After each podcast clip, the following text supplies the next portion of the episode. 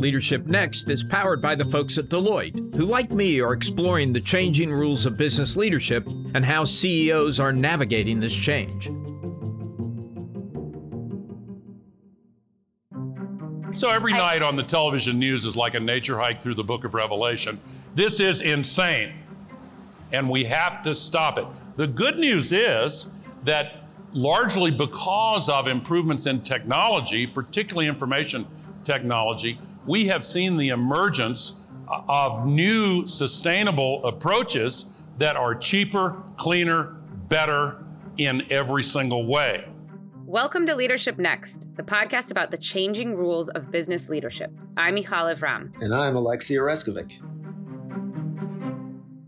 Okay, so you may recognize that voice at the top of the episode, not ours, but Vice President Al Gore talking about what has been his public platform since the release of An Inconvenient Truth in 2006 the climate. Besides being a former vice president, Mr. Gore is also a founding partner of Generation Investment Management.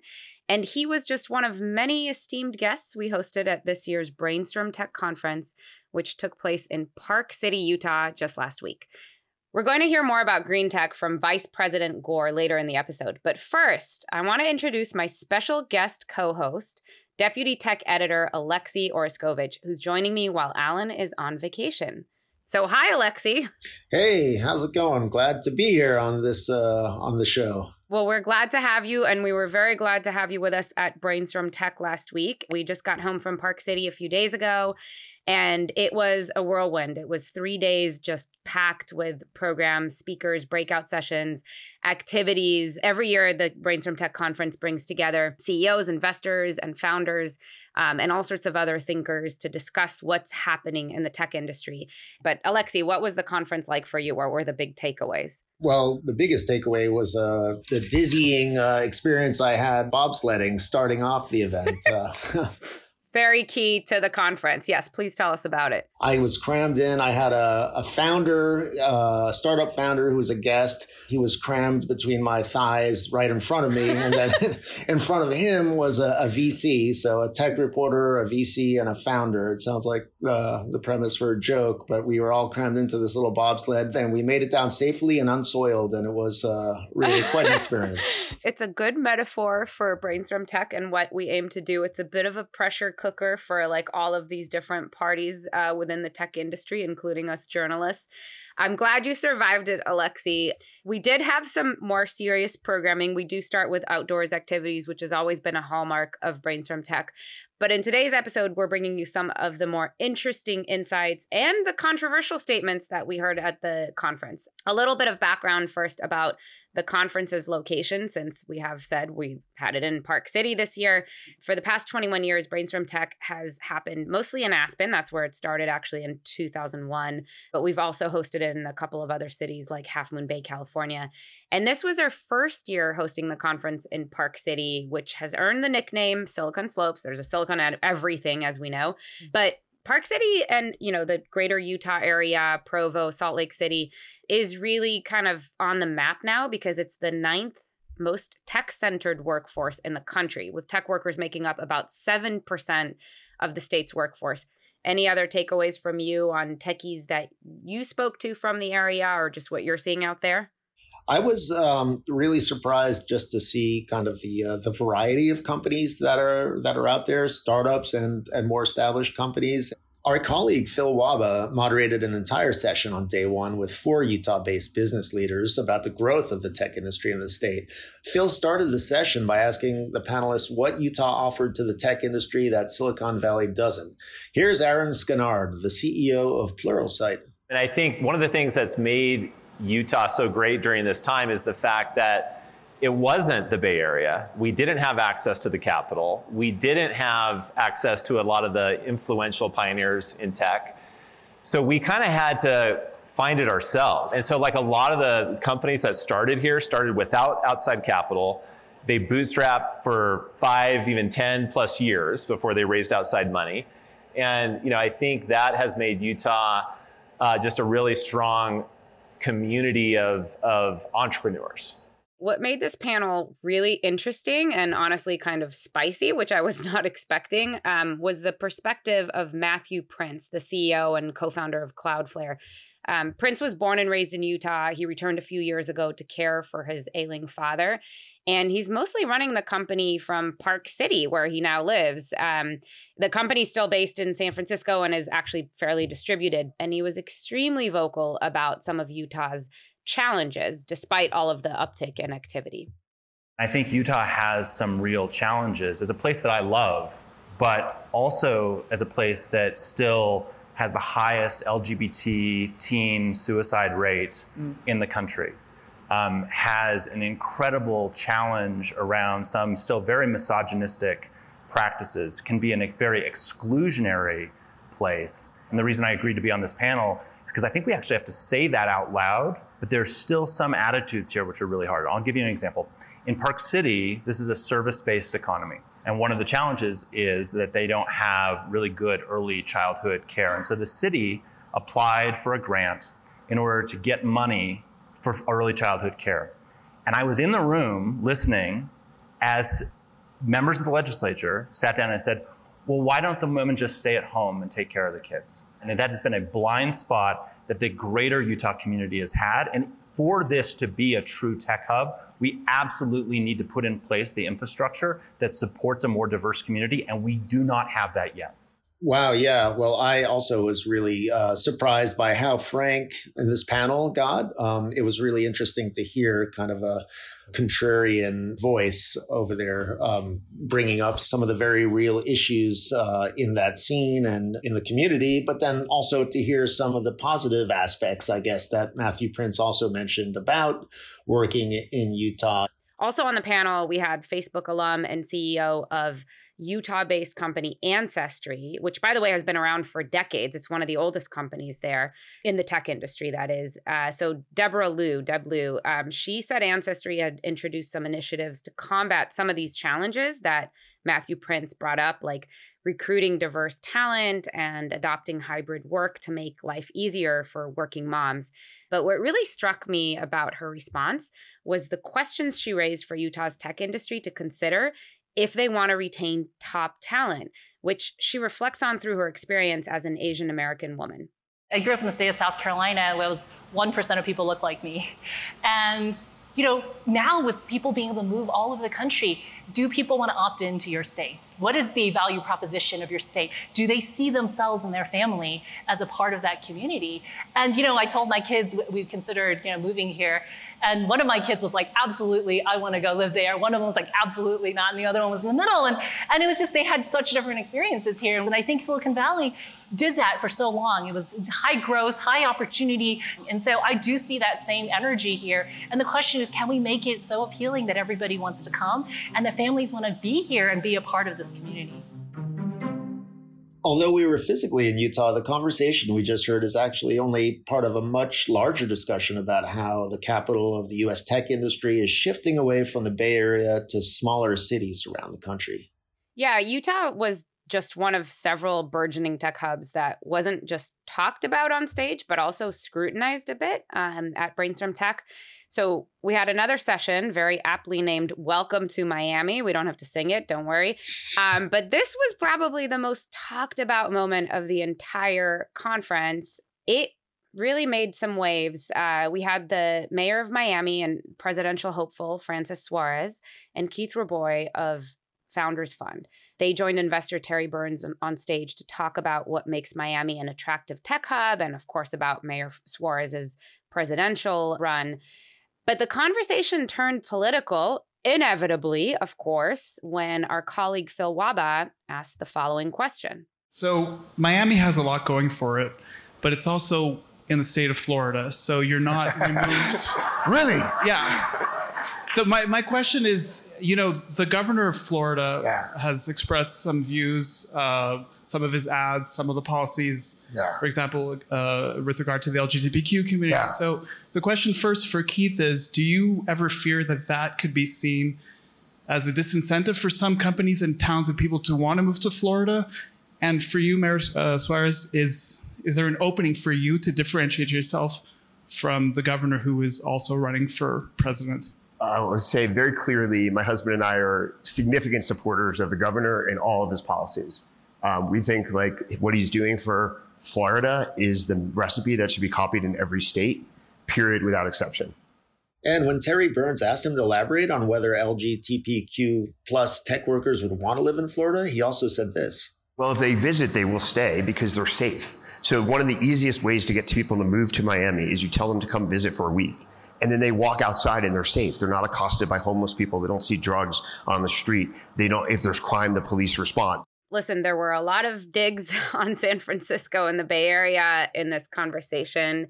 But I think more importantly, what he said about the the politics in uh, the state of Florida and his agreement with current laws there, this really hit a lot of people. I heard a lot of very strong feedback to this, as you can imagine. And it really became one of the most talked about conversations at Brainstorm Tech. A lot of techies have moved to Miami.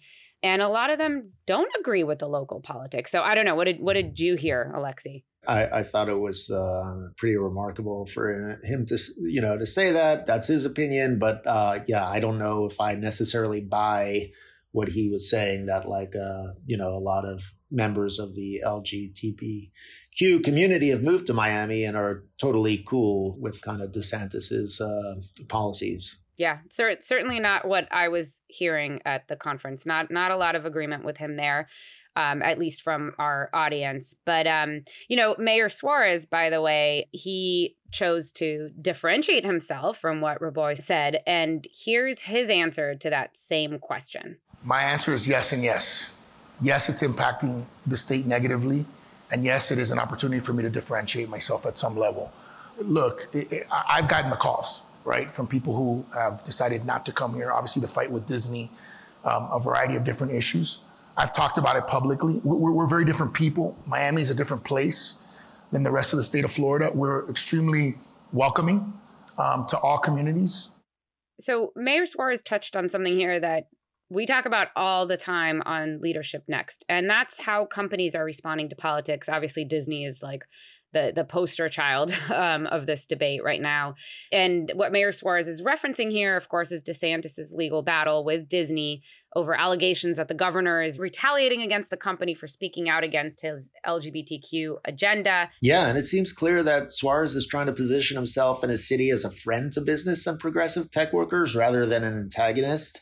It was kind of interesting that Rabois did not endorse Suarez himself when asked about it, which uh, where he kind of like dodged that question. But uh, I don't know. What what are your thoughts on all this, Michal? Yeah, I, I thought that was very interesting too. Um, but back to Mayor Suarez. Um, I actually spent some time out in Miami meeting with founders earlier this year.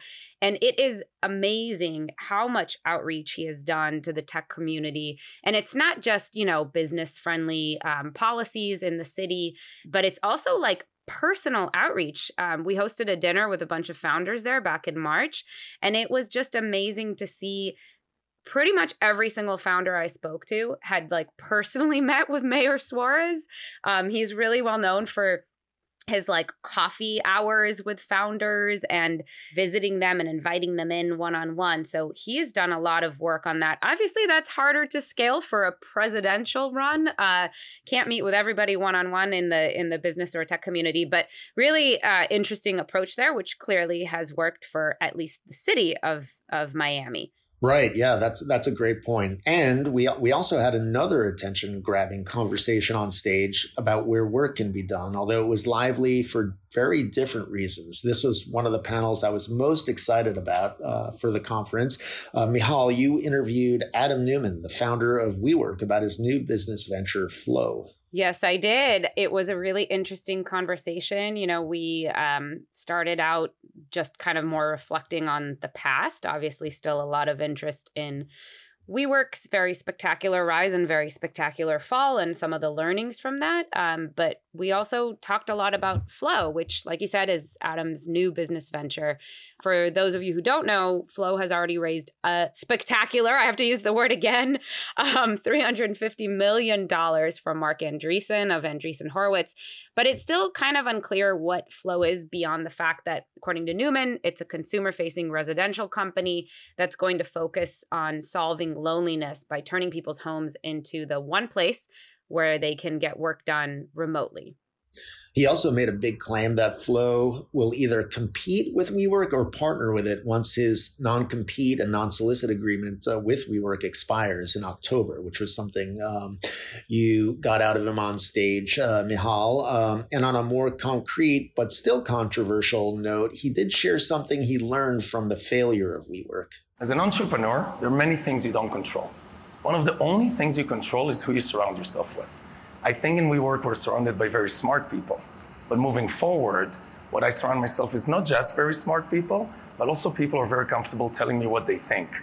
So my first lesson, surround yourself not only with the best people and the smartest people, but also the ones who are going to tell you what they think. I think people were looking for, you know, a moment of humility, of uh, a recognition of mistakes. Um, obviously, you know, you can't pin everything that happened with WeWork on one person. It's an ecosystem. There are investors. There's, you know, all sorts of other um, things going on and pressures. But Adam Neumann was the co-founder and this very much the CEO. But you know, he he was there. He got on stage and he addressed the questions. So I don't know. What what did you think, Alexei? He, I think at one point it was funny. He, he mentioned he he got he gets a little bored of these conversations but he indulged everyone uh, and uh, you know kind of like shared some of his learnings and it was interesting to get that perspective. Yeah and and and i i think it was also interesting you know to hear about flow because there have been a lot of questions about this new business and he did share quite a bit about just sort of what was the you know the original thinking uh, behind it. Why did he start it? Why is he at it again um, you know, I asked him about why do you think Marc Andreessen is um, investing so much money in you? And, you know, he said, well, you'd have to ask Marc Andreessen that question. But I thought he was also really pretty thoughtful about, you know, just addressing the fact that not everybody gets a second chance and definitely not a second chance at this level. You know, he said, there are probably people who deserve this even more than me. And so I, I appreciated that answer. Jason Girzadas, the CEO of Deloitte US, is the sponsor of this podcast and joins me today. Welcome, Jason. Thank you, Alan. It's great to be here. Jason, our ideas about work, where we work, when we work, how we work, all of those have continued to evolve since the pandemic. Is that a problem for business or is it an opportunity for business? That's a massive opportunity. Although I think that the answer is less clear. It is a profound set of challenges, to be sure. But in the end, it's an opportunity to create a workplace, particularly in the face of more long term systemic talent workforce constraints and limitations that brings out the best of a workforce. So people can be their genuine self at work, can have heightened levels of productivity, and feel supported in all that they do. But I don't think the models are clear, and we're seeing lots of experimentation, whether that's around hybrid and what does it mean to actually co locate and what degree of co location matters. It's also a function of how does technology get embedded into the workplace such that employees and workforces feel supported and enabled. And also the cultural elements related to diversity, equity, inclusion and feeling supported to be your genuine self at work. It's the combination, Alan, of all those factors that leading companies will innovate around and find novel ways to bring together that will be highly desirous of leading talent and will be a differentiator in terms of businesses using their workplace and their work processes to win in new and different ways. Jason, thanks for your perspective and thanks for sponsoring Leadership Next. Thank you.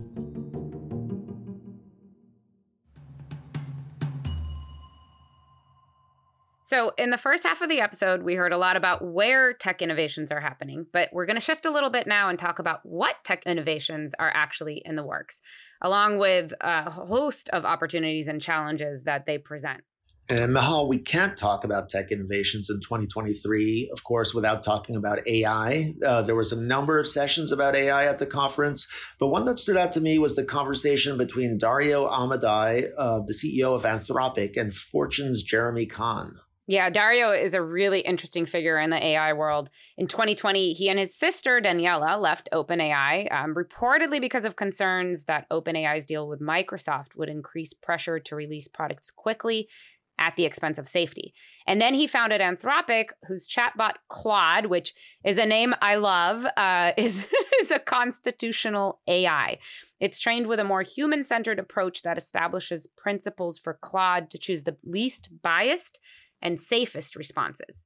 Dario is someone who thinks a lot about the riskiness of AI, so I, I, appreciated that he clearly laid out the technology's potential risks without being super alarmist, and he let us know how quickly different risks will become realities. I think in terms of short, medium, and long term risks. Short term risks are the things we're facing today around things like bias and misinformation.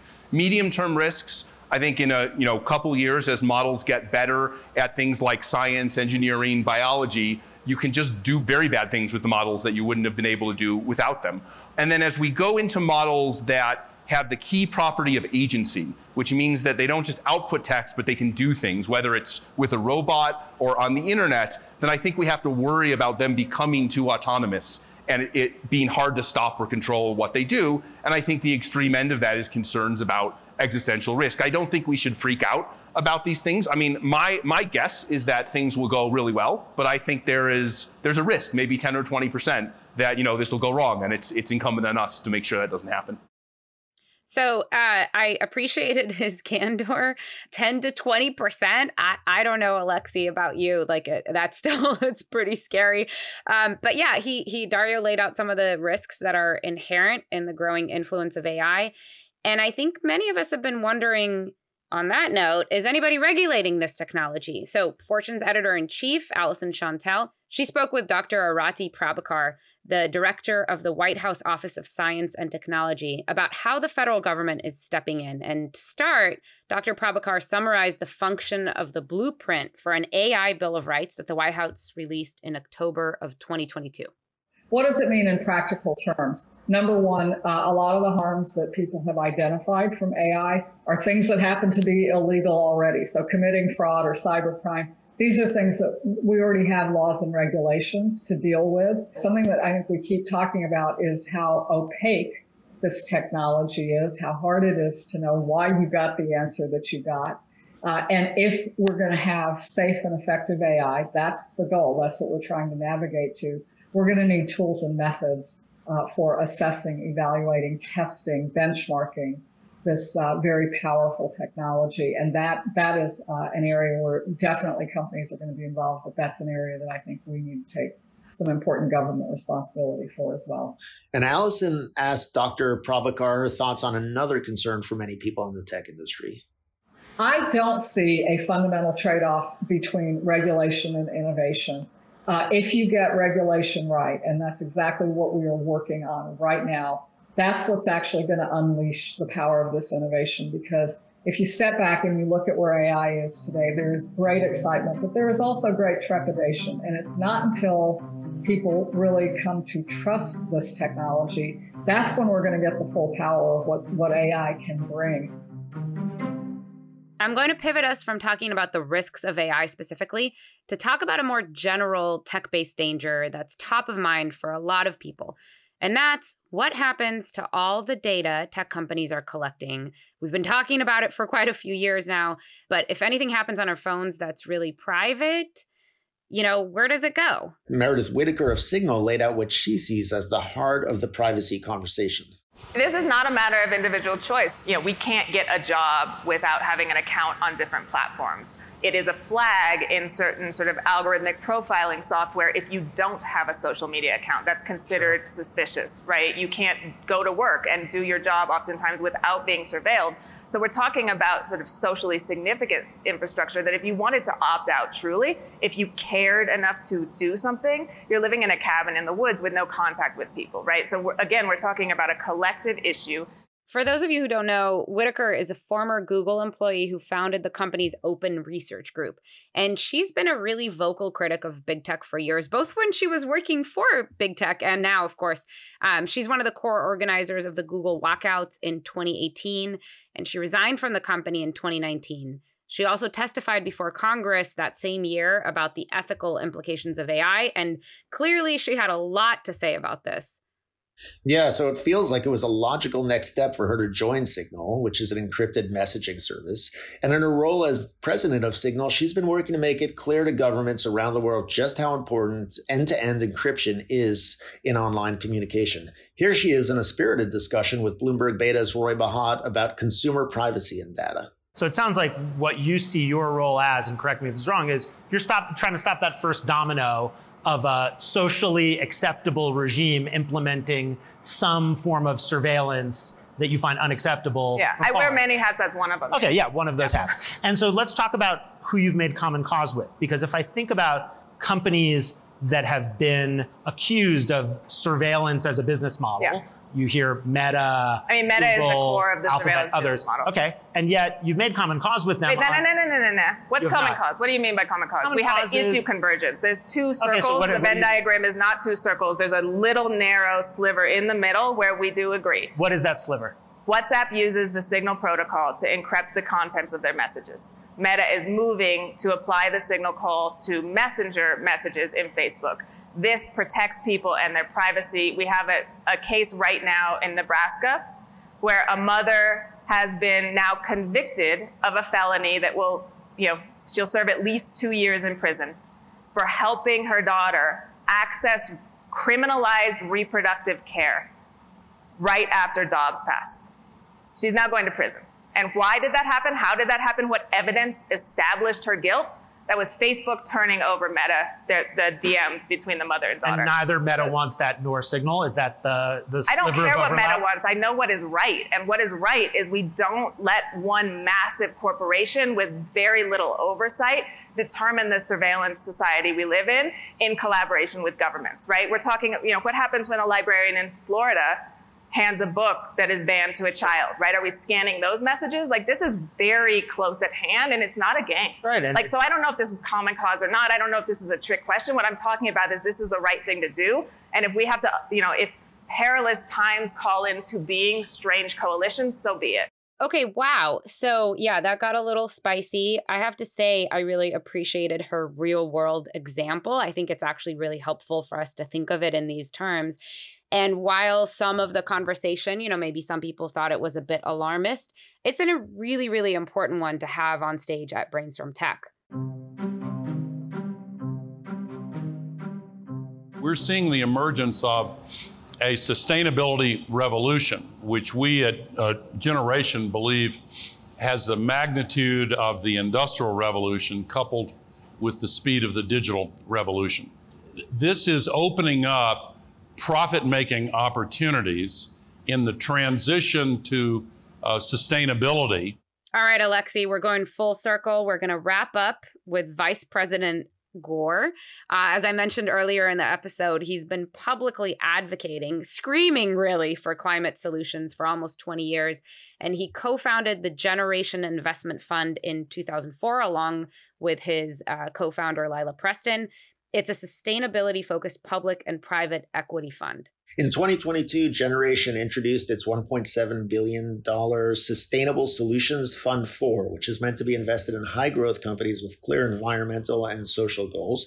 Uh, Generation partner Lila Preston explained how the fund chooses which companies to invest in in the form of a series of questions they ask to potential fundees. When you get to the company, we ask, well, you know, what are you selling? And as you sell more of those units, your software, your services, what is the contribution that your company is making towards planetary health, people health, financial inclusion, or more broadly, a sustainable, livable future? And how will we know that you succeeded in five years, in 10 years? And so that's sort of the impact of the products and services, the what. But equally as important, and often I think this got forgotten in the first wave of kind of tech, is how do you operate? How do you build a sustainable organization beneath those products and services so that you can continue to pump them out to drive revenue and then ultimately pull through profits? Beyond the investing side, Vice President Gore also had some thoughts on what the current administration is doing to address climate change, and specifically the climate initiatives in President Biden's Inflation Reduction Act. For context, the bill invests $369 billion over the next decade in low emission forms of energy, making it the biggest federal investment ever dedicated to the fight against climate change. And Mr. Gore had some praise and some critiques, which he called warts, for the climate initiatives included in the bill. It is indeed by far and away the largest and most effective, best designed climate law that any nation has ever passed. There are some warts on it from my point of view. There are some things in it that I don't like. The really extravagant subsidies for carbon capture and sequestration, I understand totally. And I favor research to see if we can get some kind of breakthrough there. But in the political economy, the, the legacy power of the fossil fuel industry is largely responsible for driving the funneling of hundreds of billions into their chosen uh, hobby horse. The moral hazard is a feature, not a bug. That they want the impression that this is going to make it possible to keep on burning more and more fossil fuels and just capture the emissions. I just want to say, Alexei, I'm really proud of the fact that we've put climate tech and just climate in general front and center at Brainstorm Tech that's new. You know, this was not top of mind for most of our tech audience up until really the last few years. Right. Yeah. It's it's great to kind of like dig a little more into this and talk about uh, some of the the pluses and the warts that Al Gore brought up. Uh, and I guess we probably missed out on a on a big sponsorship opportunity with Preparation H. Um, yes, uh, that would be a, a, great partner for future Brainstorm Techs, uh, very closely aligned uh, brand wise. But no, uh, what I really appreciated about this session was that it actually ended on a somewhat hopeful note, believe it or not. Hopeful, at least, if businesses, government, and pretty much every single one of us commit to healing our planet. But hopeful nonetheless. If we stay at true net zero and half of the human caused emissions come out, that would mean fewer record rain bombs and floods, fewer deep, long lasting droughts. We could slow the uh, ice melt and sea level rise and re- sharply reduce the 1 billion climate immigrants across national borders that are now projected for the balance of this century under business as usual. The world can't handle that. We've got to solve this. And the good news is we can. Well, Michal, that's a wrap on another successful Fortune conference.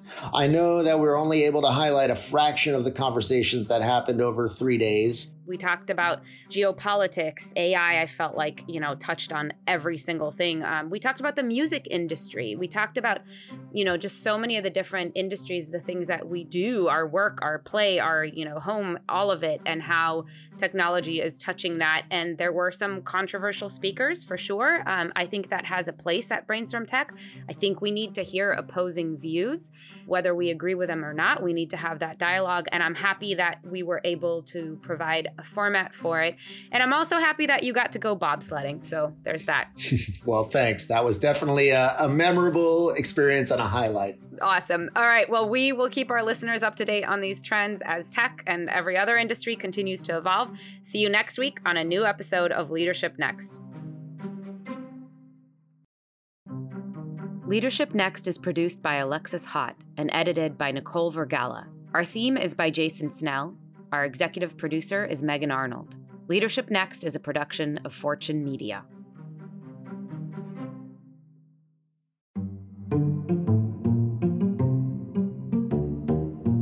Leadership Next episodes are produced by Fortune's editorial team. The views and opinions expressed by podcast speakers and guests are solely their own and do not reflect the opinions of Deloitte or its personnel.